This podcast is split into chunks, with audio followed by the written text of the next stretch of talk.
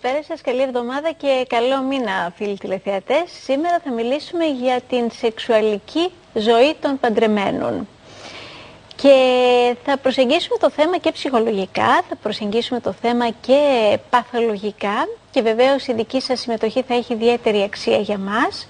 Να σας γνωρίσουμε τους εκλεκτούς μας καλεσμένους. Στη συντροφιά μας έχουμε καταρχήν τον ψυχολόγο Νικήτα Καυκιό και ήταν δική του ιδέα το συγκεκριμένο θέμα και τον ευχαριστώ πάρα πολύ, γελάει πονηρά. Επίσης στη συντροφιά μας έχουμε τον Γιώργο Βλαζάκη, μευτήρα γυναικολόγο, έχουμε τον Αντώνη Παπαδάκη, ουρολόγο, ανδρολόγο. Χαιρόμαστε πάρα πολύ που μπορούμε και έχουμε την πολυτέλεια να προσεγγίσουμε το θέμα έτσι από όλες τις πλευρές, αλλά επαναλαμβάνω και η δική σας πινελιά, η δική σας συμμετοχή, η δική σας κατάθεση, γιατί δεν μπορεί, άποψη θα έχετε για το αν ο γάμος σκοτώνει τον έρωτα, για το αν υπάρχει ποιότητα στην ερωτική ζωή των παντρεμένων. Μας ενδιαφέρει πάρα πολύ. Λοιπόν, σας καλωσορίζω και τους τρεις, ευχαριστώ πάρα πολύ για την παρουσία σας. Ευχαριστώ και εμείς. Θα ήθελα, επειδή ξέρω ότι και οι τρεις είστε παντρεμένοι, έτσι δεν είναι? Δεν έχει αλλάξει κάτι την τελευταία φορά που έχουμε βρεθεί.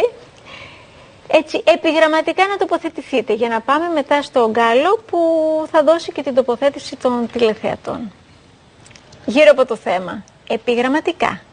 Θες να σου πούμε πώς είναι η σεξουαλική μας ζωή τώρα? Θα απογοητευτείτε. Τόσο πολύ. Τι, παντρεμένοι δεν είμαστε. Δεν ξεφεύγει κανείς από τον κανόνα. Δεν ξέρω, λέω. Ναι.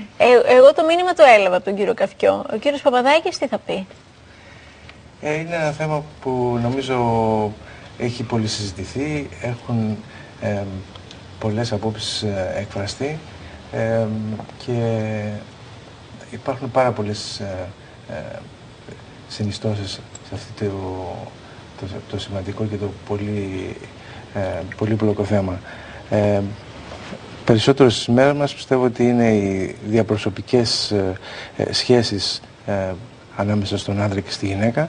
Επίσης τα προβλήματα επιβίωσης, οικονομικά προβλήματα που πολλές φορές προβάλλουν. Καταλάβαμε και εσάς, και όλα αυτά και εσάς, κύριε Παπαδάκη, είναι την κατάστασή σας, κύριε Βλαζάκη. Όλη προσπάθεια να υπάρχει καλό σεξ μέσα στο γάμο. Όσοι έχουν υπομονή και επιμονή για αυτή την προσπάθεια τα καταφέρνουν. Οι υπόλοιποι βουλιάζουν καθημερινώς. 2821036-744. Τη δική σας κατάθεση, τη δική σας μαρτυρία. Ελάτε στη μεγάλη μας παρέα και πάμε να δούμε τι είπατε στον δρόμο στη Σοφία Κουτσογιαννάκη. Πιστεύετε ότι αυτό που λένε ότι ο γάμος σκοτώνει τον έρωτα? Όχι. Αντιθέτως τον φτιάχνει.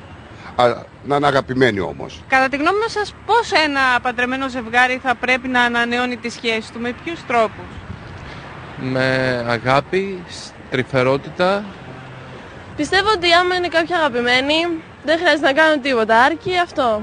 Όταν ένας από τους δύο σύζυγους απιστήσει, είτε ο άντρας είτε η γυναίκα, θεωρείτε ότι μπορεί μετά ένας γάμος να κρατηθεί ή έχει ραγίσει το γυαλί, όπως λέμε? Έχει ραγίσει, είναι το τέλος, εκεί χρειάζεται τέλος. Πιστεύω ότι όντως έχει ραγίσει το γυαλί. Είναι πως η ψυχολογία του κάθε ανθρώπου τώρα, πως θα τα αντιμετωπίσει τώρα ο κάθε άνθρωπος, πως το βλέπει από τη δικιά του οπτική γωνία. Στις μέρες μας, τα ζευγάρια που παντρεύονται, πιστεύετε ότι βαριούνται πολύ εύκολα μέσα στο γάμο, γι' αυτό και χωρίζουν? Ίσως επειδή γίνεται ρουτίνα, όπως η δουλειά γίνεται ρουτίνα, έτσι και ο γάμος όσο περνούν τα χρόνια γίνεται μια ρουτίνα. Γι' αυτό θα πρέπει και το ζευγάρι να βρίσκει τρόπους να ενώνει τη σχέση. Και ποιοι είναι αυτοί οι τρόποι? Να βρίσκονται πιο πολύ μαζί, δηλαδή να μην τους τρώει όλο το χρόνο η δουλειά, είτε τα παιδιά, γιατί συνήθως και τα παιδιά είναι που απομακρύνει κάπως το ζευγάρι, γιατί δίνεις όλη την προσοχή στα παιδιά. Πρέπει τόσο μπορεί το ζευγάρι να επικοινωνεί μεταξύ του, να υπάρχει μια κοινωνία, να λένε τα προβλήματα ο ένας τον άλλον, για να μπορούν να αντιμετωπίσουν και μια κρίσιμη κατάσταση. 13 χρόνια μαζί, παντρευτήκανε Σάββατο και Κυριακή χωρίσανε. Τη στιγμή που παντρεύονται, ας πούμε, και κάνουν και παιδιά, πρέπει να είναι μέχρι το τέλος, ας πούμε. Είναι πάντα εφικτό αυτό? Πώς δεν είναι? Εγώ με τη γυναίκα ήμουν 37,5 χρόνια. Μάλιστα. Πολλές οι απόψεις. Βέβαια ένας κύριος είπε κάτι πάρα πολύ σημαντικό, ότι Τα παιδιά παίζουν πάρα πολύ μεγάλο ρόλο και κάποιοι χωρίζουν σε εποχές στην συζυγική ζωή, προ-παιδιών και μετά-παιδιών, γιατί ένα παιδί τα αλλάζει όλα. Πώς σχολιάζετε τα όσα ακούσαμε, κύριε Παπαδάκη, καταρχήν? Είναι αλήθεια ότι η σχέση του ζευγαριού πριν προκύψει ένα παιδί είναι πολλές φορές διαφορετική. Βλέπουμε ότι υπάρχει ένα έντονο ενδιαφέρον ο ένας να κερδίσει τον άλλον, να εντυπωσιάσει τον άλλον. Mm. Όταν έρθει ένα παιδί, σίγουρα αυτό παίρνει ένα μεγάλο μέρος της προσοχής του ζευγαριού. Πολλές φορές η γυναίκα, η ευθύνη, η κούραση που φέρνει μαζί του το να θρέψει κανείς ένα παιδί είναι πολύ... παίρνει ένα σημαντικό μέρος της ενέργειας του ζευγαριού και απορροφά αρκετό από τον χρόνο του. Υπάρχουν δε περιπτώσεις που πολλές φορές η μητέρα που από τη φύση της αφοσιώνεται πιο πολύ στο παιδί, με το να αφιερώνει όλο αυτό τον χρόνο δημιουργεί κάποιες φορές και ένα αίσθημα ζήλιας. Ναι, στον σύζυγο,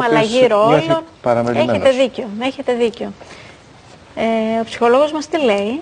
Θα έλεγα ότι το σεξ είναι ένα επιφαινόμενο, ένα παράγωγο που προκύπτει μέσα από όλη τη δυναμική διεργασία της σχέσης.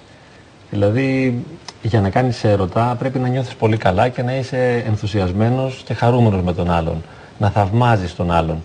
Εν τω μεταξύ, ο γάμος με την καθημερινότητα σου δίνει άπειρες ευκαιρίες για να πάψεις να θαυμάζεις τον σύντροφό σου.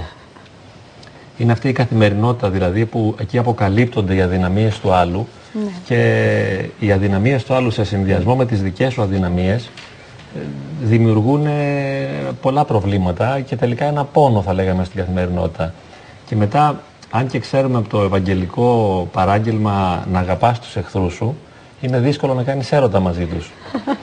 Και νομίζω ότι πραγματικά πολλές φορές βιώνουμε τον σύντροφό μας ως εχθρό μας. Αυτό δεν σημαίνει ότι δεν υπάρχει δυνατότητα να έχουμε μια πολύ καλή σχέση και ένα ευτυχισμένο γάμο. Γίνεται και αυτό και είναι δυνατόν, αλλά δεν είναι πιθανόν.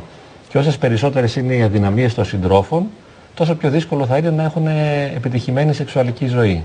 Μάλιστα. Κύριε Βλαζάκη, τι λέτε εσείς?